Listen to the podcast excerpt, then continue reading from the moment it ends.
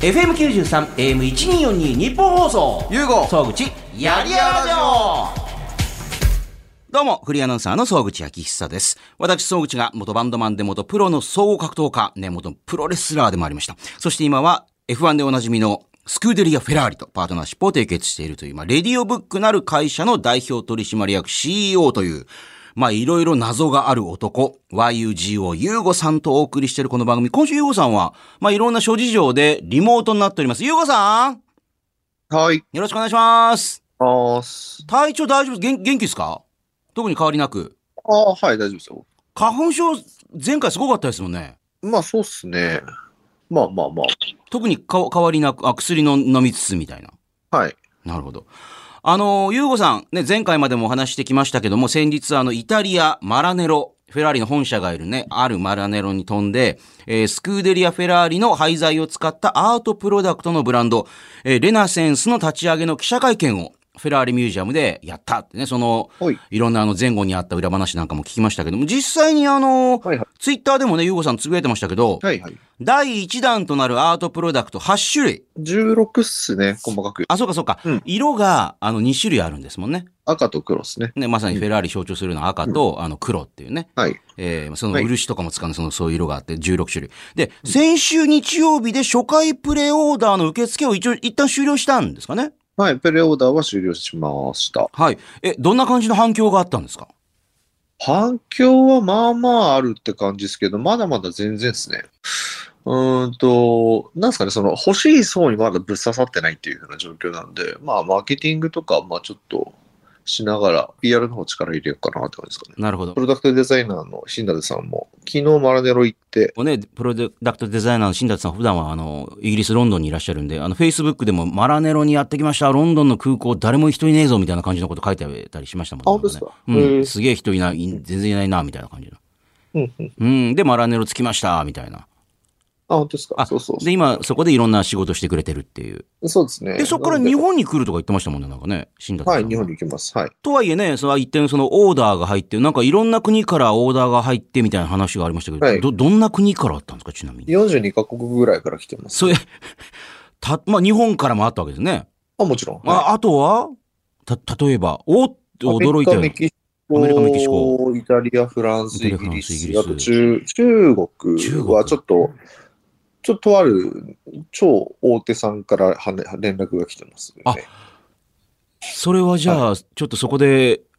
1個2個とかじゃなくて、もうちょっとたくさんくれとかっていう感じになるかもしれないみたいな。そうですおえあそういうところから反応があるっていう。そうですね。なんでまあ、はい。あとまあ中東とか、中東エリアとか。やっぱり。はい。へえ。まあというふうな、あの F1 が開催されているようなところとかああ、そはうでますかあ、。なく来てますね。うはい。ん。えーで、まあ今、プレオーダーは1回ね、初回を締め切ったんだけど、一般発売が4月1日からっていう。一応4月1日予定です、ね。予定してるってことで。はい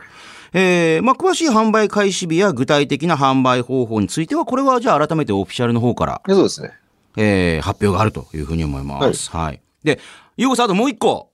はい。あの、ゆうごさん的にはですね、あのーブレイキングダウンっていう、はいはい。ね、1分間で最強を決める格闘技の、まあ、あの、超短期決戦の大会、もう今3回行われていて、今度第4回目が、はいよいよ、えー、21日ですよね。 21日ですね。ね、えー迫ってきてるんですが、まあ、今回ほら、ゆうごさんはイタリアに行ったりしなきゃいけなかったんで、その場にはいられなかったんですが、朝倉未来さんの YouTube の朝倉未来チャンネルの方で、はい。えー今回第4回大会にして初めてオーディションを行ったっていう。はい。その、まず収録してる土曜日の夜の段階では、第1回目がね、えーその、朝倉未来さんのチャンネルの方で、えー公開になりまして、オーディション風景ですオーね。ディション付近第1回目が、はいはい。まあ、めちゃくちゃ面白いですね、あれ。 ありがとうございます。いやいや、あれ、ゆうごさんもほら、その場にいなかったから知らなかったわけでしょだって、まあ、なんとなく話は聞いてたけど、みたいな。まあ、そうですね。あのーうん。ああいう風な形になればいいよねっていうようなところは、当然あれ台本はないですけどね。いやいや、無理ですよ。そうなんです素よ人の人出てきて、そんな、こういう風にやってくれって言われてもできないですもんね。そうそうそう。なんですけど、まあ、思いのほかおもろいなっていう。ただちょっと、あの、もうちょっとこうしたいな、ああしたいなとかっていうのはあるので、まあそれはまた次、多分オーディション形式がこれから続けていこうかなと思ってるんで、今回、その、ブレイキングダウンに出たいという方々、なんか、オーディションが1500ぐらい来たってね。 1500通来ましたね。すごい数ですね、これね。うん。実際戦いたいっていう人が1000、まあ見たいじゃなくて戦いたいというか1500来てて。 で、しかもその方々が、あの、普通にほら、本当に会社の面接じゃないけど、このパイプ椅子みたいなのに、あの、座って自己アピールするんですけど、うん。まあ、これもう全員が、あの、態度悪いっていうね。 いや、ていうかまあ、あのあの、普通に、あの、1対1で、こう、会いたくないみたいな感じの、こう、雰囲気を漂わせてる方々がもう全員っていう。そうっすね。怖い怖い。いやね。 いや、ていうかね、あの、私この間日本アカデミー賞の仕事して、はいはい。あの、それにもノミネートされていた、古老の地っていうの、まあ、第2作のレベル2っていうね、広島呉の薬剤映画が、あの、まあ今回いろいろノミネートされて、すごいいい出来なんですけど、はい。そこでは、あの、松坂桃李さんが、まあ、やあの、ちょっと、えー薬剤売りの刑事みたいな。うで、そういう方々がたくさん出るんですけど、はい。そういう方々が、あの、いわゆるヤクザを演じているとか、わあの、アウトローを演じているじゃないですか。はい。あの、それ見て、まあ、すげえ迫力だと思ったんですけど、はい。あの、ブレイキングダウンのオーディション見たら、うんえーもっとナチュラルに全員瞳孔開いてるっていう。あの あーっていう時の顔がもう完全に、あ、瞳孔開ききってると思って。もともとあそこ、あれってあの、実際会場になってるとこなんですかあれオーディション。なんか後ろにだってほら、オクタゴンあったし。あ、違うと思いますよ。あれは、あの、会場になるとことは違う、オあーディションに借りで借りたところだとあ思のいます。ね、でかいとこあれ、で、さらにほら、後ろにはね、もうリングがね、あの、金網のリングが設置したって。そうですね。まあ何かあったら、あの、使えますみたいなことを朝倉未来さん言うから、まあ、使うっつったってどうなるんだろうと思ったら、本当にこう、まあ見事にもう全員がもうなんかあのー途中で必ず立ち上がって揉めるっていうね、なんか。まあ、楽しみにしといて、 僕らはもう一回ちょっとチェチェックで見たんで。ああそうですよね。で、そこでちゃんとほら、あの、誓約書とか契約書書かせて、やるならもうここでやっていいけど、まあまずちゃんと書けよっつって、うんうんうん。まあ喧嘩ではないぞ、本当のっていうね、ちゃんとグローブもつけるしみたいなそう。ですね。で、その場でちゃんと戦わせて、それがまあ一番いいオーディションになってる。あ、こういう戦い方するんだ、みたいな感じで。うんうんで、わかりました、みたいな感じ。はい。すごかったですね、これ。でも、しかもだって今再生回数が、今、この時点でもう100、僕がさっきツイートした時で140万回を言ってたんで、だってまだ公開されて1日経ってないぐらいの感じですもんね、これね。あ、今162万です、ね。あ、もうすでにガンガン伸びてますね。うん。やっぱこれは多、分200万はいいや、もうね、あっという間に行くんで。いや、これもだからやっぱ、ゆうごさん見ててもなんか、あの、別にみく、ね、あの、ツイートでされてましたけど、別に、その、みくるさんの力にもちろんこれはね、えー、寄ってるところが大きいんだけど、みたいな。うんうんうん。でもコメントとか見たらなんか、面白そうな大会ですねみたいな、結構、あの、新規の方もたくさんいましたよね。なんか、え、こんなのやってんですかそうみでたすいな。そうですね。なんで、まあ、今回は、一回みくるさんのチャンネルで上げてみて、うんうん。で、まあ、ブレイキングダウンの価値を上げるってことは大目的で、みんなのそういうの目的なん言っでて、ましたよ。前からこれね、第1回目の時からそうですもんね。はい。なので、一回まず、みくるさんのチャンネルで上げてみてどれぐらいいくか。で、当然、次からブレイキングダウンの、あ次では次の大会うんから、おそらくブレイキングダウンのチャンネルで、ああのこういうオーディションとかも上げていくと思います。なるほどね。はいえーなんで、まあ、YouTube チャンネルも登録者数、まあ、本、本体の方を増やしていきつつう、んうん。なんで、まあ、マーケティングの、まあ、テスト、テスト段階ではありますよね、今なるほどね。まあでも私が一番面白かったのは、あのー、止めに来るそのスタッフの方、えーはいめちゃくちゃあのー、まあ超ヤンキーな感じの同士が、おらーってやってるのを、やめてくださいって止めてる人の、あのー、パーカーの背中にずーっと、ハッピーアワーってでかく書いてあって、なん か。えー全くは、もう一番ハッピーアワーと真逆のところにいるのになんか、うらーとか言ってるのこで、やめてくださいっていう人の背中が落ちて、ずーっとハッピーアワーって映ってるんですよ、なんか。どういうブラックジョークなんだよと思って、これ。 それは見てなかった。本当ですあだからかそういうのはあれですね、ブレイキングダウンの T シャツを着させた方がいいですね。今回ああ、そうですね。いや、でも逆に俺、ハッピーアワーの人が何度も出てくるから、それが一番面白くて、またハッピーアワー来たよと思って。一番ハッピーじゃない状況の時になんか一触即発みたいな。ねえで、今回もアベマのペーパービューの方で見ることができると。はい。まだ今回もやっぱ無観客。いや、今回有観客です。有観客。はい。ただその、そのため入れられ、そんなに入れられないですよ。まあそうですよね。なんか、雷神さんでいうところの雷神ランドマークっていう、あの、どう配信専用の、うんうん。ただ、あの、会場にはなって100人ぐらいはいますよね、みたいな、VIP の会員さんが。あ、はいはいはうんまあ、そういうふうな形になると思いい。なるほど。まあでも、あの、見たい方はちゃんとアベマのペーパービューを買っていただければ、もうちゃんと見ることができるんでっていう。ます。はい。まあ、とにかく面白いんで、あの、まあ、あの、まあ、とりあえずは朝倉未来さんの YouTube チャンネルでオーディションの様子とか見てもらって、そうですね。面白そうだえー面な。白いと思ったら、ぜひ、あの、アップのペーパーで見ていて、これ21日、いよいよブレイキングダウン第4回目、はい。えー行われます。さあ、このコーナーでは、ゆうごさんへの疑問、質問ね、相談なんかいろいろ待ってますよ。えーメールアドレスはこちらまで。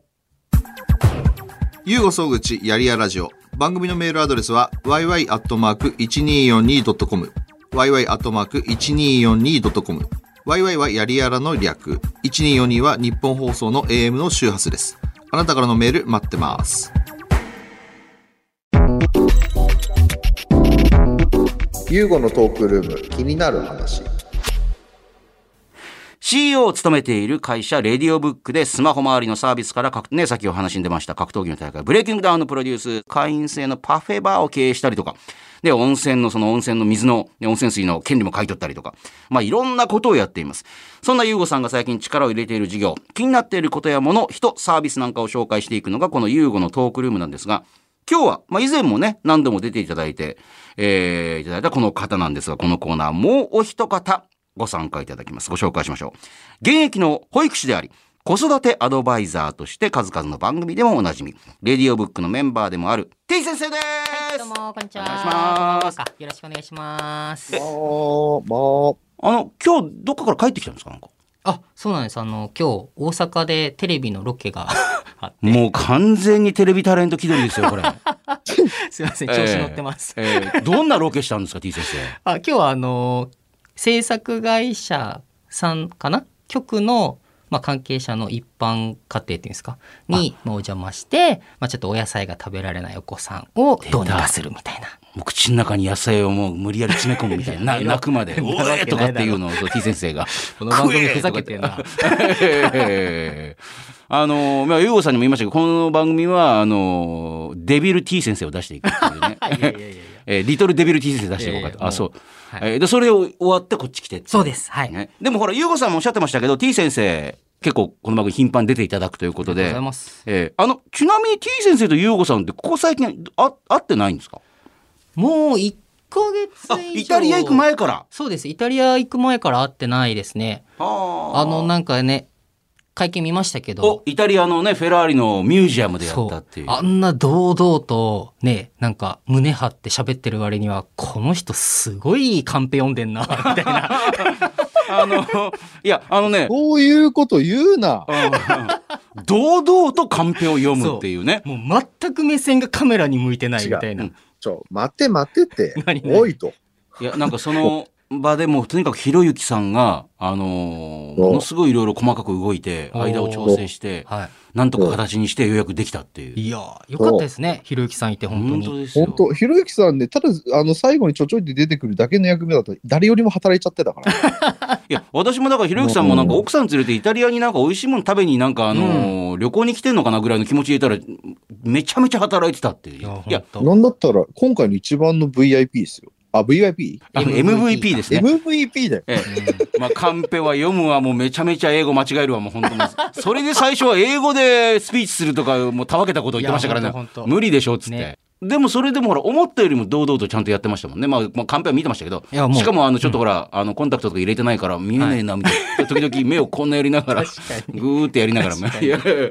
あのコンタクトつけなさいよ、まあ、メガネするとかとか言いながらね、うんこうやって。いやでもやっぱスタジオも豪華でしたしねいやいやかっこよかったですよそれはもうミュージアムフェラーリミュージアムだよ。もうう ん。ね、本当に F1 で走ってるのママシンがブワー並んでたりいやーでもそこ見た時にやっぱちょっと T 先生も優吾さんとの、あれ距離感じました思ったよりもこれちょっとすごい人かもしれないみたいないやもうやっぱさっきも言いましたけど台本ガン見な時点であこっち側の人だなって思いましたおいって。言っちゃっそてら見るわ。でこっち側ってどっち側だよ ええ あの一般一般側だなと思って、うん、 あのスクーデリアフェラーリ側じゃなくあそうそてうそう AM ラジオ側の人間だなと思って ええ世界中に映像発信する側じゃなくて、ええこの夜中とかにこうなんか AM ラジオ流す感じの側かなみたいなでもあのレナセンスのプロダクト自体やっぱりキズ先生見てなんかほらファッションとかもお好きじゃないですか、はいあれやっぱすかっこいいとかすごいまあ値段もすごいですけど正直言って僕正直欲しいと思いました。あ出たの特にスマホケース。まあ、この男最近どうも稼いでるらしいんですわ い。やいや違う違う違う。あのースーツケース770万円のやつ買おうとしてますから、今なんいか。や違いま洋子さすん。わ。えスマホケーススマホでもスマホケースも100万超えてきますけどねそう。ええあれなんかないんですかレディオブックメンバー割ないんですかあシャメンバーそういうじゃ、割シャワリあるんだ急。にチャチくなるからや めて、メンバー割とか。あのー、ユーゴさんはこのレダーセンスというののブランドをもう本当ハイブランドとして確立しようとしてるときに、なんか15%ぐらい。メンバー割って。そう15%ぐら15%い。ぐらいねだってくれませんか、でもそう15%でも15万円ぐらい安くなるからそうみたいな、ね。まあ、と言いつつ裏で50%ぐらいちょっと。ええ T 割ですねこれねいやだからほらこっちとか貧乏症だから100万以上のものをとか思うけどいやでそうなんもですでもまあ前も優子さんと話しましたけど例えば中東とかのそういうねお金持ちの人たちは、えもっとめちゃめちゃ金をかけたりとかしてスマホのケース作ったりしてるからあーその人たちからすれば確かに普通みたいな感じダイヤつけたりしますもんね。ああそいうだ人たからちデコり方が本物のダイヤだったりするんでうんその方々からしたらやっぱりほらしかもフェラーリとかに乗って大好きな方からしたらこう、おこの値段でいいのみたいな感じのって、いやだってもう我々からしたらあんなスマホケース買っちゃったらもうなんか何をスマホを守ってるんじゃなくてそのケースを守りたくなりますあよね。のーレナセンスのケースにさらに、あのーこういうシリコンみたいなケースをつけそうそうそてうそうまあ超ダサくなりますよね。 それを売ってほしい、ええもし買うなら、ええまあ完全に貧乏人の発想ですよね。そうちょっとゆうごさん、ええそれもセットで合わせて販売してくれないと僕たちは買えないですよだってあんなのスマホケースカーンって落ちていちやーょっと傷がついたら「あー!」っていう。本当ですよねつけられたもんじゃないですからで本他の人が触ったらほらやっぱ漆塗りのあの精密な塗りだから当ですよ他の人が触ると指紋とかつくから絶対激怒するそう触んなっいや、て結局でも、あの、職人さんとかって、うんあの、使ってほしいっていう願い込めて作ってるらしいんであすでよ。もそれ新舘さんも言ってましたよねあのそうそうそうそうただやっぱりあの親から子とかぐらいにこうね受け継いでずっと使ってほしいみたいなうね、んフェラーリだって別にその、走らせないで車庫に眠らせてる人とかもいるけど、本来は走ってほしいために作ってるし、ああ確かにで、あの、例えばじゃあ高級な湯飲みだとか、1個500万とかする湯飲みとかも、はいはいあの床の間に飾っとくんじゃなくて、本当は使ってほしいと。うで、ん金継ぎって言って、その例えば割れちゃったりとかした時に、金でこう、そうなんかですよね高級なものそうそうそうってそう逆にそれがなんかあうのん価値をねよりこう高めたりすそうるそうこそうそうともありますよねだから今回のレナセンスって、そうやってあの使ってほしいっていう思いも込めて、あの永年保証をつけてるんですよ、うち。へえ、なるほどだからこ壊れても、ちゃんとうちであの補強していくっていうことは、あの歌って、あいや、あのサービス、あのプライバシーポリシーで語っていってるんで、なんでそこはね、あの、うん、使ってってほしいんですよ。だから職職人さんのだあかじらゃあケースのケースいらないんだケースを消すいらない。うん いらんいらん。うんじゃあなんかそう考えたら本当にスーツケースとかの方がコスパいいのかもしれないですねうん、あのねコスパはこご多分めんなさいあのねコスパとかを考え始めたらダメなのよレナセンス は。そういうものじゃまあ、コスパから言ったら多分悪いのよ。多分安いスーツケースいくらでもあるんだから別に。物入れるってコスパで考えたら。何百回も買い替えそうそうそう。あの、そういうもんじゃないのよ、多分。 あの、ちなみにこれ聞いてる方、T 先生、ほら、あ最近ね、テレビなんかも出てらっしゃるから、ああ、知ってる知ってる、カリスマ保育士のって。で、なぜこの人が、あの、ゆうごさんとかと一緒に何かをやってるのかって、これ言います、どういうことかと言いますと、T 先生。はいどういうことをレディオブックと一緒にやってるんですかまあその、まあ、レディオブックさんとか、うんあとはまあレディオブックさんでやられているブレイキングダウンはいはいね。の、まあ、動画コンテンツの方を、まあ、ちょっとお手伝いさせていただくっていうことで入らせていただいてます。そう、ゆうさん前から言ってましたけど、なんかね、うち的にまだね、そうレディーブックがまだ動画的な部分がちょっと弱い気がするんだよね、とか、なんか、あの、納得いってないから、みたいな感じで、で、そこでさ、まあ、アドバイザー的な感じのこともあって、はいてぃ先生が入ってきたというそうなんですことよね。うんで正確に言うとコンセプターって形ですね。コンセプタうん。ー。あのーうんえっと、例えば、うんあの、僕みたいな人間、ビジョナリーって言って、そうですビジョンを描く人、こういうものを作りたいなって思う。それ自分でも言ってました。俺はそういうのが得意だっておっしゃってましたもんね。やっぱねうんで、じゃあその、間に入る、その作業する人と間に入る人がコンセプターなんですけど、うんうん例えば、え、じゃあ前田さんってうちのアートディレクターの、まあ、レイディオブックのロゴとか、はいはいレナセンスの今回のロゴ、ブレイキングダウンのロゴも前田さんなんでデすザけイナーど、のね、前田さん。で、なんだって T 先生の今オンラインサロンも前田さんがやってて、おロゴを。あ、それおっしゃってました。あの、可愛らしいロゴあそうねで。す前田さんやっぱり本当に多彩というかい。や、本当めちゃめちゃそのレディオブックみたいなかっこいいものも作れれば、うんとても可愛らしいものも作れるしっていう何でもかけちゃう。さすが元任天堂っていうね、もうもうオ プロールマイティーへ世界のロゴに。まあ、で、前田さんってコンセプターでもあり、作業もできる人なんですよ。なるほど。ね、実際デザインもできるわけですもんね。うん。僕みたいにビジョンをこういう感じの世界を作りたいんだよねっていう、そのこういう感じっていうぼやっとしたものを、あ、こういうことにしたいんだっていう咀嚼して、しっかりそれを形にこう作業をして落とし込める人。うん、うん。なんで前田さんみたいな人はコンセプター兼作業もできる人なんですが、ええこういう人ってほぼ、ほんといないんですよ。だからハイブリッほぼいなド、いハイブリッドな人ってことですよね。はい。多う分ん、数千人に一人レベルだと思いうんます。はい。で、ほとんどってやっぱり作業はできるけど、別にその思いまで組み立てる。例えばじゃあ僕はこういう、レナセンスってこういう、あの、じゃあ、なんですかね、あの、廃材と日本の伝統文化重ね合わせてこういうふうなって話しても多分、うん、じゃあ分かりましたっつってロゴ出してきてもなんか違うなって、こう多分やりとりがずっと繰り返されると思う。で、こういう時に誰がどういう人が必要かっていうと、うんコンセプターと呼ばれる人が必要なんですよね。うん、うん、うん。で、コンセプトってどういうことことかっていうと、ビジョナリーのビジョンを作業者にうまくこう、なんですかね、咀嚼して言語化して伝えることができる人。なるほど。そのイメージをもうよりこう細かく分かりやすく伝えることができるっていう。そうです。まあ、別名プロジェクトマネージャーとも言うんですけど、おお、あ、そうかそうか。映画とかで言うと、うんプロデュー、監督とプロデューサーの間みたいなもんなんじゃないですかね。ああ、うん。なんで、その、要するに、いや、その演技じゃないんだよねって監督が言っても、あの、俳優さんに伝わらないときに、例えばプロデューサーさんとかが、うーん。いや多分こういうことみたいな。多分そういうような役割。って考えていただければうんうんうんなるほど、なるほど。それで言うと、その T 先生が、その僕って動画でこんな動画をやりたいなっては、あーから、頭にはあるんだけど、それ僕もやったことないし、うん。あの、作業も編集もやったことないからわかんないけど、T 先生はそこがうまく僕の、あー多分、ようさんってこういうことやりたいんだよねっていうことを作業する人にうまく伝えてくれて、うん形にしてってくれる。あー、じゃないか。かなって思って入れたら、まさしくそこに今ハマったっていう。コンセプター。ひろゆきさんは何なんですか役役ひろゆ割きさんは僕のビ、あの、それこそひろゆきさんは多分アドバイザーでもあり、で、今回分かったのは、あの人多分コンセプターでもあり、あの、作業者でもできるんだなってことは分かりましたけど、ああ、実際にね、そのスタジオを取り仕切ってたわけですもんね。なんかあだこだ、そうですみねんなバラバラになってんの。うん。例えば、レナセンスの事業を始めるときにうん相談したときには、まず物作っちゃった方がいいんじゃないですかっていうふうな、まあ、その物事を進めるときのアドバイスをバシって言ってくうれたりとか、ーん。うん、あのー意外とその、な、何でこれボトルネックレス進まないんだっけっていうところを的確にパシって、なるほど。こう、紐解いてくれるような役割もするし、うん。で、一方で、なんですかね、あの、コンセプトを抜き出して、なんか作業者に落とし込んでくれて、例えば今回のようなイベントも、作業してる人たちにこう、うん、多言語が飛び交う中でうんうん、的確にアドバイスをして、的確にも全体を動かしてくれたりもしたんで、うん。うん。うん、あの、あの人は多分全部できるんじゃないですかね。なるほどね。えはい、え田畑慎太郎さんは何なんですかタバティはどこだろうかな。どちらかというとタバティはねコンセプターに近いのかあな。あ。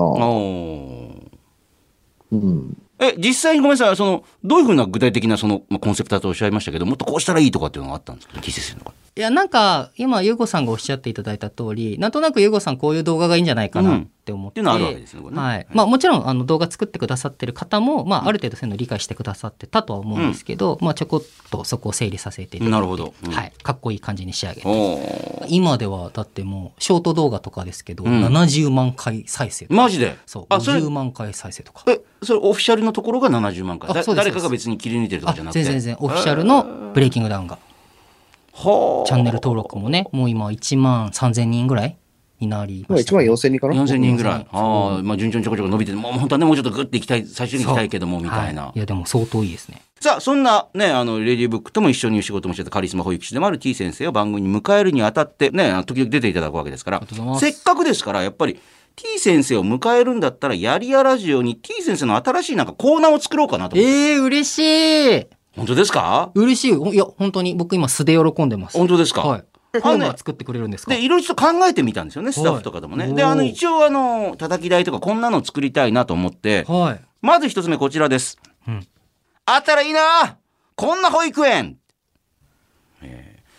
あのうちもね、えー今中学生小学生ですけど2人とももちろんずっとあの公立の保育園にね行ってて、うんえーあのいろんなご家庭の方がいました。はいねえー子育てをしている家庭の環境は千差万別それゆえお子さんを預ける保育園に対して誰しもああこれもうちょっとこうしてほしいけどもでもまあ難しいのかなまあでもそんなこと言ったらねこっちはだってほら入れないって方もいる中、うん運よく入れたわけだから不満言ってる場合じゃないよな とかねだってうちなんかまあ本当にラッキーでちょっと重なってたんで同じ保育園に入れてよかったんですけど、うんバラバラになった人いましたから知り合いでもいやー多いめですちよゃめちゃ大変ゃこっち預けて、こっち預けて、電車乗って会社行って、こっちも引き取って、こっち引き取ってっていう。朝夕ですからねめちゃめちゃ大変。いや本当ね、ここを変えてくれたらもっと子育てが楽になるのになといった要望や理想、あるいは不満など、まああるでしょう。ね。まあ保育園を、まあ一種のサービス業と、うんね。いやまあお子さん預かってササービス業捉えたらきっとまだまだより良いサービスがあったり、改善の地があるんじゃないかとか、T 先生、思ってることいろいろありますよね、もちろんね。もちろんプロの側僕として自ね身もありますはいですよね。えーそんなリスナーのあなたの保育園への要望、理想、不満をメールで募集して、理想の保育園の形を探していこうと。これ面白いこれ、ゆうごさん、こういうのね、あのー、幻冬者で本になりやすいと思うこういうコーナー。あ、でも、あの、幻冬者で本にしようとすると、日本放送が多分や横やり入れて、不走者から出せっていうのがあると思うんですけど、えー日本放送出版とかから出せっていうのがあると思うんですけど、こういうの本になりやすいわ。ねえうん。で、本になるとまた番組の宣伝になるし。あ確かに、あの、帯は、あの、ひろゆきさんとかに書いてもらって。うん、あ、ええいいですねねえオイラだったらこうするみたいなねあ、あ、 あそういう、こう、タイトルのあの、エッセイ書いてらっしゃいますけども、オイラオイラだったらこうするねっていうね。そうそうそうそうああ、いいですね。僕が親だったらこうするねでしたっけねね本ねうん。で、ゆうごうさんとかにも推薦文の書いてもらって。うんあの、裏返したらタバティの推薦文がいやー炎上するんでちょっすとかその二人が関わると本売れなさらそうだな、ねおい、炎上する炎上する。まあ、確かに僕書いても売れないです。むしろ3000部で止まります よ。あの、ゆうごさんのね、えーあの、諸女出版のね、あの、幻冬者からね、やりたくないことやらなくていい。えー出版されて3000部でピタリと止まった。ピタあのッねて。うん、良くも悪くも3000部は行くんで。いやでもこのコーナーいいですね保でも育園、あったらいいな、こんな保育園っていうね、うんみんな理想の保育園考えていこうよっていう、そこでだからいろいろ今の現状とかもね、あぶり出されていくんじゃないかっていうね。うんえーえ、ゆうごさんもだってお子さん、え、んあれ保育園に通わせてたんですか昔は。ああ、そうです。保育園ですよ。その時、ゆうごさんもなんか不満とかありましたかなんかこれ、なんとかならんもんかな、これ。聞きたとかっいてあれば不満うん保育園に送ったりとかしたこともあるんじゃないですかゆうごさん、お子さんを。保育園に送ったことはないですね。ないんですか一回も。珍しいな、逆にない今ですよ時。えそうですか。だって、あの、車で山奥だったんですよ。あ保育園がそうそうそうそうそあーえーで、家から遠いみたいにちょっと。う。家から遠かったです。うーんそれ、ますますお父さん送っていかないと。あ僕はあんま運転好きじゃないんで、よくまあ、スクーデリア、フェラーリと一緒にやっと るの。本当ですね、ええうん車の運転好きじゃないんですよ ね。あええうんまあ、こっちがいくら言っても変えてこないから、全然ね。2回言いましたからね。好きじゃないんですよねおい。 ねえさっき言ったでしょ今聞いてましたっていう。ーちょっと軌道修正しようとしてたのに ねねえ和らげないんですよね、全然。こっちにあの、クッション敷いてるのに、やっぱりドスンって横に落ちる から、こっちクッション敷いてるじゃんと思うんですけど、毎回。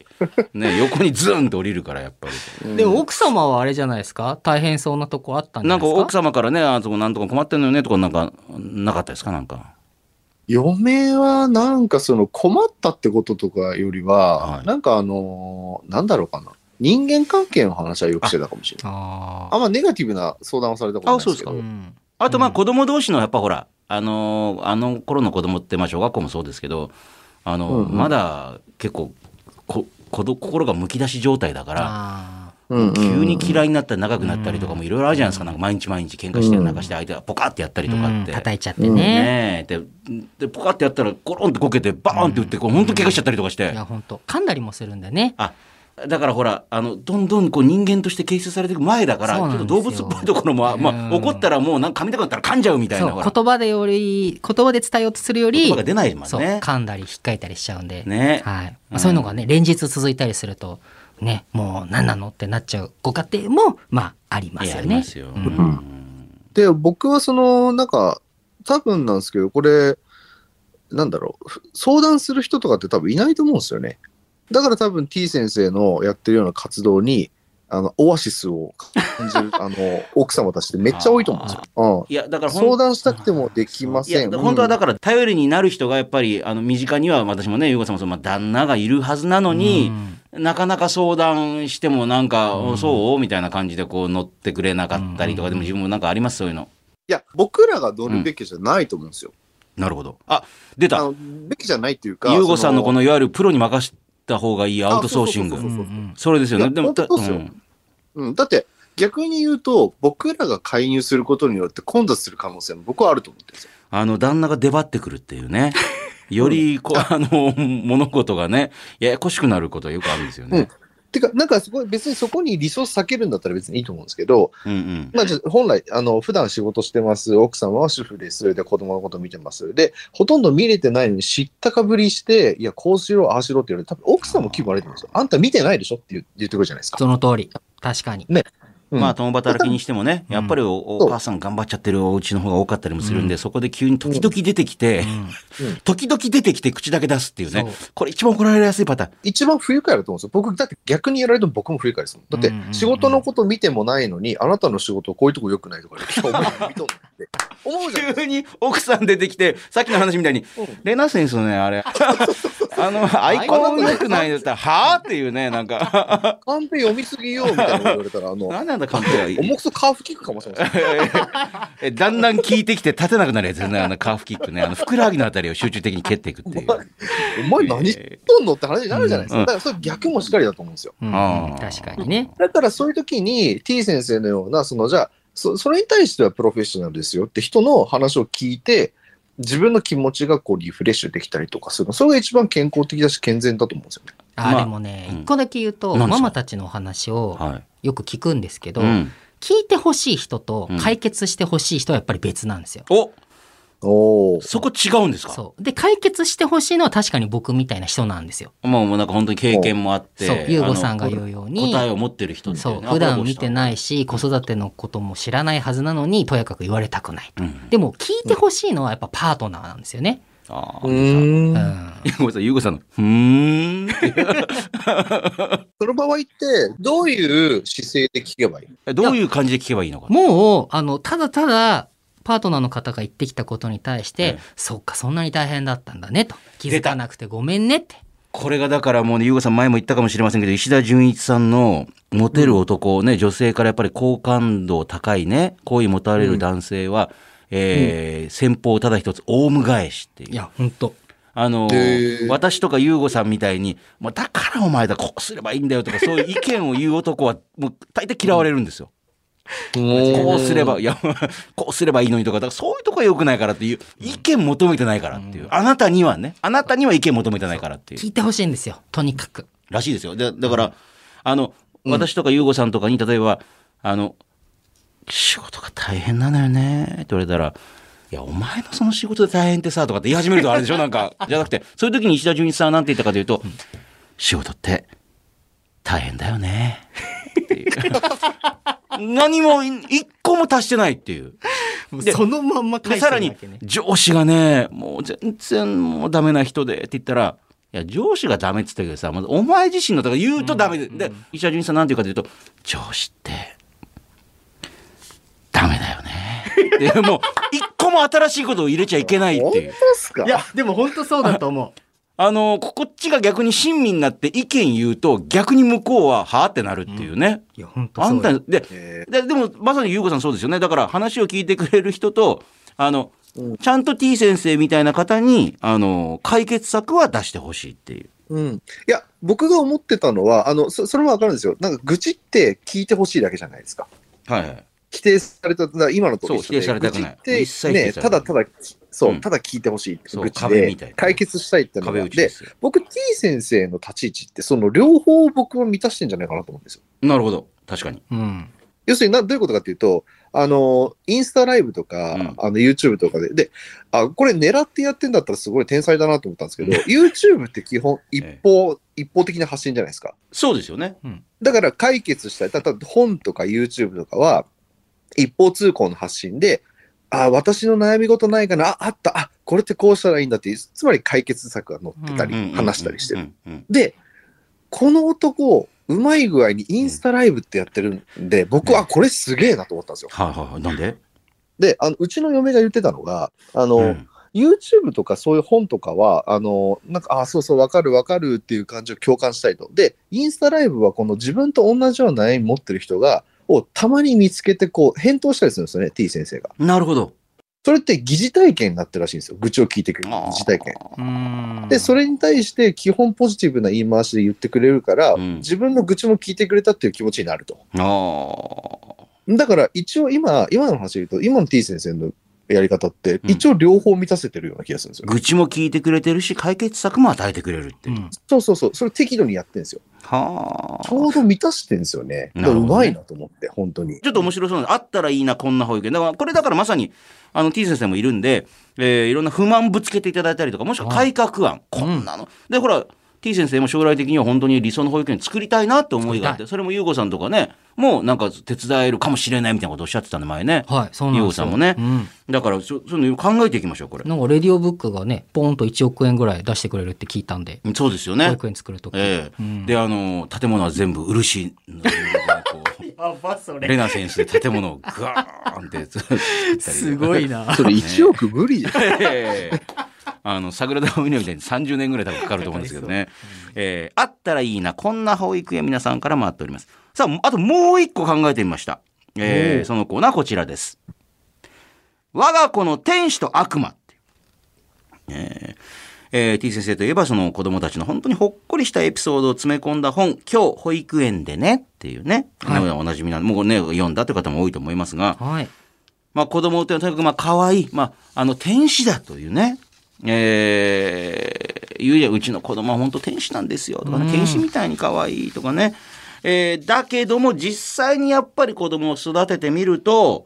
えー天使だけじゃなくて、あのー本当に私も保育園とかでももう腹立ちましたよね知らない、あのーガキがいや子供 があの漏れてる私漏れのてる股間を思いっきりパンチしてきたりとか。 ありますよね何の脈絡もなく、うん特に謝りもせず、んええ ありますよ本ね。気で蹴ってきたりとか別に何もこっちしてないのに、なんでそんなことするのみたいあな。の、積み木で頭叩いてくるとそう。かで、ね。別に何もやってないので、 いただけなのにそこに、みた いな。ねえ。あとはそれ以外でもほら、可愛いんだけども、ある瞬間、悪魔に見えてくるような時がもう、ね、ええまあ、あの、明日早いからもう寝させてくれよっていうね。 確かに寝させてくれない。うんねえーこっちがまだ寝ててもうちょっと寝たいのに、えー上から本当に飛びげなんかベッド寝てるのに上からダーンってこう踏んでくるとかっていう確かに。なんでそんなこと片付けてるそばからまた散らかすと散からね。かすとかってね、ガチャーンでやるとかね、食べ物をたなんで食べてくんないのみたいな。ぐしゃっとして投げるみたいな、えーね。とかってね、えーあの時に悪魔と思える瞬間もありますそこで今まさに育児中の方の愚痴のまさにこのはけ口を作る意味でもあなたが子育て中に天使だなぁと思った一面とこれ悪魔じゃんと思った一面を教えて もらおうというだからこれ自分家の子供でもいいし、まあ、保育園とかのいろんなとこで出会うあのそんちのお子さんでもいいですよなんか私もおめ、なんだよみたいなはい。ねえだってもうこれほん聞きたいな。おうん。 2冊出版できますねこれコーナーでねこれねでしかもこれ本どんどん出してると、あのこの社内でもあの評価が高まって日本社内でよりこういろんな展開がじゃあちょっとこのあそこの番組金になるなみたいな感じになりますからね深夜番組じゃなくてゴールデンに持ってきましゴょーうルで持ってってねどんどんどんどんどんねえそうっすよ。いやいつになったらオールナイトの枠くれるんですかね。 ええあの、まあ、本当このうち次にはいくらなんですかって言いますからね。 ええ八百屋さんみたいなこと急に言うんですよこれ。だじゃあいくらなのとかって、もったいつけてるけどみたいなこと言うんですよ。えでも、ゆうごさんが NG ワード言ってるうちは無理ですよ。TPO の T の字もないですか らね。お母さんたちメール送ってって言ってるのに、もう何を言ってるのかっていうね、もう本当にもう。ね、でも T 先生、まあ当たり前ですけど、あの T 先生ですらやっぱり、カチンってくることあるでしょなんかもうか、もうっていう。あ、まあ、それはありますよ。もう、一日中ね、そんな、可愛い可愛い可愛いってわけじゃなくて。そりゃそうですよねそうあー今ちょっと言うこと聞いてほしいな、みたいな時は、それはあります。はい。まあ、それはもちろんね、抑えてもーっと思いながらも頑張る。ねえ。え、そういう話も聞くことありますなんか、あの、親御さんから、そういう感じの愚痴だったりとかなんか。あ、やっぱりありますありよ。ますかうん、やっぱりそのネガティブな方がどうしても表面に出てきやすいものではあるじゃないで確すかかに。うちの子ってもう最高なんですよって。あんままあ言わんそうそうそう言わないですもんね。そうなんですよ、ん最近ちょっとこういうことが気になっててとかってい言ううことこ聞いてがくんない。まあ、いやいやいや、何やってもいい。いやいもう二言目には嫌っていうみたいや。なあと、まあ、嫌いとか。そうですねあのそういうのパパから多いですあ、まあそうなんだ。はいい、やマそれマがいいっつってパパのことは嫌いっていでも、うゆうこさんだって子供にはすんごい好かれてるんですもんね。めちゃくちゃ疲れてますねほら。ほら、意外にも。うんへえ今もう LINE とかしょっちゅう来ますからね。マジですかいい距離があるんじゃないですか、でも確かにそうかもしれない。ずーっとべったりじゃないから、うんああ。でも僕昔から人とのはい距離感がうまいって言われてたんですよ。あ、ゆうこさんがね。はい。あの、例えば格闘技やってた時も、あの、うちの僕の師匠って結構、まあ、難し、気難しい人だったんですけど、赤いパンツの頑固者って言われてるぐらいですから ね。ええあの、田村清さんという方なんで、結構、あの、あの、まあ、偏屈な方というか、で、まあ、すごく僕が、あの、この世の中で一番相対して緊張する人なんですけど、うん、なんですけど、まあ、その、なんか他の兄弟子とか、うん他の弟子とかからも、いいすごい距離感うまいよねって言われたんですよ。他の弟子の方はやっぱり距離感うまくつかめなくて怒られたりとか。逆に、その、なんか逆にこう、ベタって行き過ぎると、あー毎回。飲み会呼ばれて、あの、朝までコースとか、それはそれでやっぱり、あの、こっちも緊張するし疲れるしみたいな。あーうん。だからといって離れすぎると今度ほら、あんまり、なんですかあの、一応社長でもあるわけだかそれはら。弟子としてどうなんだってことですもんね。そうそうそうそう、ねっていうところもあるし。うんだから僕割とね、そこら辺の距離感がうまいってよう言われてたんあーで、だうかんうんうんうんらそれ多分子供も含めて多分そうだと思うんです人間よね。関係のね、距離感が絶妙なことがあるんでしょうね。そうですね。あーそうそう、だからこお子さんとのなんか結構ね、あのーほっこり話はあるんですよ。えー我が子の天使と悪魔。ぜひぜひね、聞きたいえー、それも送っていただければというふうに思います。で、やりやラジオでは T 先生に、まあ、あの、お仕事のね、都合もあると思うんで、まあ、まあ、いい時にこう、登場していただいて、それに合わせて、この2つのコーナーをやっていこうかなと。嬉しいえーまずあったらいいな、こんな保育園にはタイトルが保育園と書いて。あと、我が子の天使と悪魔は、我が子と書いてこちらまでお願いします。ゆうご総口やりやラジオ。番組のメールアドレスは、yy、ね、やりやらの、yy.1242.com、yy.1242.com です。この番組は、私、総口が、元バンドマンで元プロの総合格闘家、えー元プロレスラー、そして今は F1 でおなじみのフェラーリとパートナーシップを締結しているレディオブックなる会社の代表取締役 CEO という謎すぎる男ユーゴさんとお送りしていますでは今週こちらのコーナーをお届けしましょういまいちピンときてません。えースクーデリア・フェラーリとレナセンスなんかもね、展開していながら、当初 F1 のレースとしての面白さにも、なんかピンとこないな さっきもね、車の運転なんかあんま好きじゃないんですよ。苦手だし、みたいなの言ってた。ゆうごさん。そんなゆうごさんのように、他の皆さんが面白いね、いいね、と言ってるものに対して、いや、俺は、私はピンとこないなという、まあちょっとマイノリティ的な方の意見を紹介していくコーナーです。神奈川県秦野市の24歳の会社員、ムー、うーゴンゾーさん。男性の方、ありがとうございます。ありがとうございます僕がピンとこないのは人脈作りですと。ほ僕の同期に、あ、ねまあ24歳だからね、まだ会社入って2年目とか3年目。ね。えー入社当時から同期に、やたら、あ俺人脈すげえ作りてえんだよね、と言ってる奴がいるんですけど、人脈って作ろうと思ってできるもんなんですかって。気づいたら人脈できてるもんなんじゃないんですかと。作ろうと思って作った人脈って、薄っぺらい関係な気がして、人脈作りてえなと言っとか言ってる奴ってなんか信頼できないんですけど、どうなんですかとこれどうですか、お二人。うあー T 先生もね、ゆうごさんもね、人脈、これ大事にしてる部分あると思うんですけど。はいあじゃあ僕からいいいいですよか T 先生。僕の場合はですけど、うんやっぱ寄ってきますよねあ、これね、 あの、T 先生がもういいよっつってんのに、どんどん寄ってきちゃうんですよ。 もう人脈が。いやでもそれはちょっと半分冗談ですけど、ええええでも確かに僕はですけど自分から作ろうと思ってあの人と仲良くなろうって言って寄ってったことはないかもしれない。。ゆうごさんをもうなんかこううまいこと言ってもなんか仕事になんねえかなみたいな感じでいくと多分ね、ゆうごさんこの人ね、あの、野生の勘があるんで、そういう人はねスッと避けると思うんですよ 確かに確か多に。分いろんな人寄ってくると思うんですけど。うんうんうあんあ。え、ゆうごさんどうなんですか人脈。だって、特にね、会社の経営者の方なんて人脈って大事にされる部分あると思うんですけど。うん、えっと、目的ありきのだと思ってるんですよ。なるほど。あの、人脈を作ろうと思って人脈を作る人ってのは確かに、それ何のためにってあるんですけど、うんうん。例えば、僕みたく、じゃあ、その、今でこそ、じゃあ、前田さんとかそういう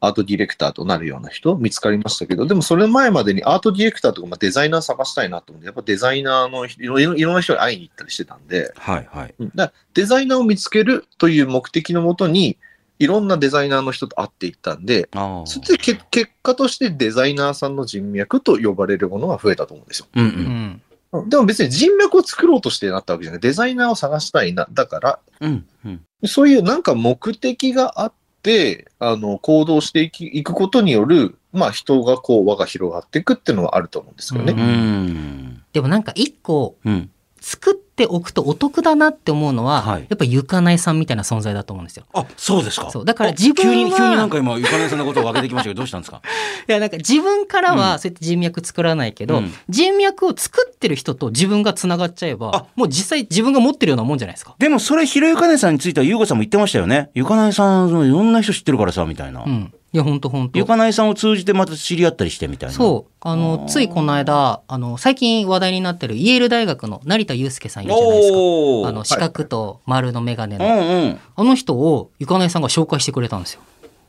あの男の謎の人脈ね。そ みんなどういうつもりでゆかないさんと付き合ってるのかっていう。向こう側も、う本当丸と四角のメガネの方も。そうだからあれも僕からもちろん成田さんにアプローチしたわけじゃなくなんてか知ってるとかって聞いたわけじゃないんだそようね。ゆかないさんに聞いたら「お紹介できますよ」って言ってあー紹介してくれでたもゆかないんさんこれ別にあのね持ち上げるってあれじゃないですけどなんか誰かと誰かを結びつけるのが好きな人なんじゃないですかそういう方いるじゃないですかですようん得意なんだと思うねだってひろ、ひろゆきさんも僕、ゆかないから紹介してもらいましたからそうね、ですもんね、うんうんうんうんあのモノマネの人から本物を紹介してもらうっていう ねまあなかなかないですよ ねないええうんしかもひろゆきさんの奥さんに嫌われてるのにねひろゆきさんねそれ多分ね、 後だと思う。ああそうその後か そうえーなるほど。だいや、確かにでも、あの、私、T 先生言ったことがまあ正しいと思って、あの、寄ってくるんですよっていうか、あの、自分からなんか、えっと、よろしくお願いします、お願いしますって言われても結局なかなか繋がっていかないですよね。やっぱりなんか必要とされたら向こうから、あの、うん来るっていうかね。そうなんかお互いにね、必要とした時うんにっていうのが大事なんじゃないですかねねえうんはい。ゴンゾーさんの言うことも一理あると思いますよ。はい。もう一個紹介しましょう。えー横浜市の、えー、28歳の男性の会社員の方、ドラゴンライフさんありがとうございますと。お僕が正直ピンときていないのは、その車の自動運転ですと。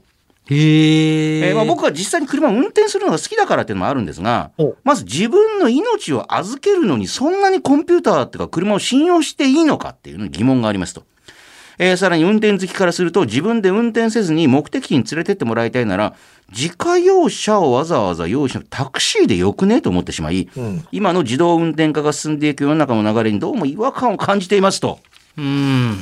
うんまあ今でもなるべくっていうかもうまあどこまでもどんどんどんどんそういう方向に進んでるじゃないですか。うんうんうんうんえでも交通事故の観点で言ったら人間が運転する方が危ないですよね、あの本当にそうなんですよ、うんやっぱりあの人間の目はね2つでこうやって見てるわけだから、うん後ろとかも普通に見えないし、まあ、ミラー見ないといけないし、うんえーいろんなカメラをつけてずっと監視してもらった方が、は事故は防げる確率は格段に上がると思うんです、ね思いますで今だとギュッて止まるし危なえかったそらうそうそうそう助けられることありますよ危ないとおおよかった助かった僕もあるるうん、んどうしてもね全てのところをこうやって見てられないですもんねねえしかもほら自動運転ってレベルが5までありますよねあ確そうか今ね、あのー、2から3とかに行ってる段階なんで、ねえ5までいったらもう手をまあまあ何何らかのまあまあゼロかどうかでもほとんどねなくなると思いますようんそうねっ。て思うけどなでもタクシー使った方が良くないは確かにその通りだと思います僕もあな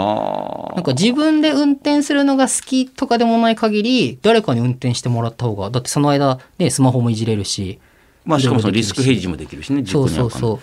うかも。うそううんえーしまあかもなんか、うんなんだっけなんかで聞いたけど数年後とかのそのいわゆるスマートシティみたいなやつで言うと、もう本当にタクシーみたいなものが街中もうビュンビュンビュンビュンぐ普る通ぐにる走っててぐるぐる回ってるっていうねそう自分がそれに乗ってもう運んでくれるだけみたいな未来もあるらしいですからね。うんうんでもあの優吾さんね、えー、3メートル移動するのにもタクシーに乗るっていう。いやいやえー その筋肉何のためにつけてんだよ。あのたまにあの、熱をはめ込むのやめてもらっていいですか 筋肉を思いっきり溜め込んどいてえー歩かないっていうねこれ。 これあのーえこの間、ひろゆかないはが、い昼間、昼間にあの、あ、ごめんなさい、ちょっと主軸から離れるんですー、けなんすどか、ひろゆかないが、あの、昼間なんか、ななんかライブかなんか YouTube ライブかなんかやってて、たまたま見た時僕の話してたんですよ。で、フェラーリに行った時の話を、あいつ間違って人に伝えてるんですよ。聞いた話なんをかえそう俺が無断でフェラーリに突して、これ作らせてくれっつって営業した、なんか、ようさんって営業力すごいんですよねみたいな 話から、なんか、えーマラネロに単独、単身でなんか短期突入して、なんかあの、やらせてくれっつって、俺はそれまでどかねえぞって言ってたって言ったんです よ。あと、あ嘘言ってるじゃないですか。だから、あの、今の総口さんの俺が3メートルでタクシーとか、あ、ええこういうふうに人のイメージって作られていくんだ って、ひしと感じました。ええでも3メートルは嘘でしょうけど、でもよくタクシー乗りまくってますもんね、そうりょうさんね。タクシーは乗り物。僕この間見ましたよ。あの、このラジオ終わりに、はい。ここから有楽町駅までタクシー乗ってんの見ました。マジですか、はい、ゆうごさんが。それ200メートルぐらいですよ、本当に。え、なになになにえいや、あの、日本放送から有楽町の駅までタクシー乗ったっていう。ね、ゆうごさん。 違う違う違う。駅までじゃない。あれ、あそこからもう渋谷に向かってんの嘘だよよ。なんで嘘だよ俺絶駅対に駅は200メートルぐらいだよ、本当に。さすがだなと思っさてす。が渋谷。やっぱり、ね、今をときめくね、経営者ですからそ。う渋谷だわ私ケース何百万もするやつ売る人は違うなと思 って。でも、ゆうごさんもさっき自分で運転するのはって言ってましたけど、この完璧に自動運転だったら、これ、これで逆にいいんじゃないですかあ、自動運転だったらいいんじゃないですか。だって、下手ねすると本当にもう仕事しながらでもついちゃうわけだから、勝手に運転してくれて。うん。うん。あ僕逆に自動運転は、あの、アグリーというか、むしろ、あの、ウェルカム、ウェルカムです。うん。ちょっとした空いた時間でも何かできないかとかって思うタイプですもんね。うやんっぱね、仕事とかもできればってだっね。てせっかくタクシーに乗ったのに、なんかたまにこの運転手さん、運転怖いなって思う時あるじゃな怖いい。であすと、か。ギューって止めて、おお、なんだそうそうそうそうこれと思ってブレーキとかってそう。ねえ。そう考えると。え、不愛想な、あのードライバーさん大丈夫なんですか僕会話してないです。え僕も会話しないです。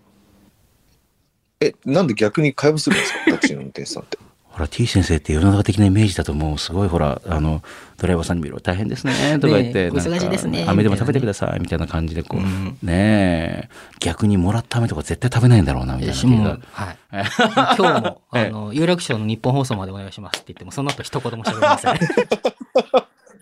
えーいまいちピンときてません。このコーナーでは世の中の主流派に背を向けているあなたが何がいいのかいまいちよくわかんないということと、それに対してピンときていない理由を詳しく書いて、えーメールは懸命にひらがな、いまいちと書いて yy.1242.com までお願いします。さあ、この番組、いろんなコーナーございますね。すべてのコーナーでえーメッセージ募集しております。あなたにとってスマホとはあなたがいつ頃からスマホを使っていて、今は主にどんなアプリ、どんな機能をよく使っているのか、そしてスマホはあなたの人生、生活に何をもたらしてくれたのか、あなたにとって今スマホはどんな存在なのか教えてください。いまいちピンときてません。世の中的にはすごく人気だったり話題になっているのに、あなたがそれの何がいいのかいまいちよくわからないということをピンときていない理由とともに書いてください。あと、ゆうごさんだったらいくらだったら買えますかえー、ゆうごさんだったら、これにいくらまでなら出せるのかというお題を募集しております。えーそしてもう一個。これって我慢ですか忍耐ですかやりたくないことはやらなくていい。でも、えー目標のための、えー忍耐は必要だというゆうごさん。あなたが日々の生活の中で我慢なのか忍耐なのか疑問に思っていることを判定してもらいます。えーすべてのコーナー宛てのメッセージはメールで、yy.1242.com まで送ってください。えー、総口秋さんが優吾さんとお送りしているやるやラジオ、そして T 先生、いよろしくお願いします。おはようございまね、でそして T 先生を迎えて、えー来てくれる時には2つのコーナーやりたいということで1つ目が「あったらいいなこんな保育園」ね、えー自分のねあのお子さんとか通っているもしくは通っていた保育園に関する、まあ、いろんな不満だったりとかこんなことあったんですよこんな風になってくれればいいのに、ね、いろんなことを教えてくださいあともう1つが、えー我が子の天使と悪魔」もう我が子こんなに可愛いんですよこんなねあのこと言ったんですよとかねで天使な部分ともうこういう時は我が子でもやっぱりなんかええと思うことがあるってね腹が立つとかねもしくは他の家の子供でもいいんですけども、えー天使と悪魔な部分を詳しく書いて送ってください、えーこれ件名のところに保育園もしくは我が子と書いて yy.1242.com yy.1242.com までお願いしますゆうごさんあれはいあ今絶対になんか LINE 返してましたよ誰かえ、いや、違いますよ。に本当ですかうん。まあ、一応、一応、あの、猫がニヤニヤ言ってるあ猫あそうかあそうか、はねえ仕事的にはまだまだやっぱりもう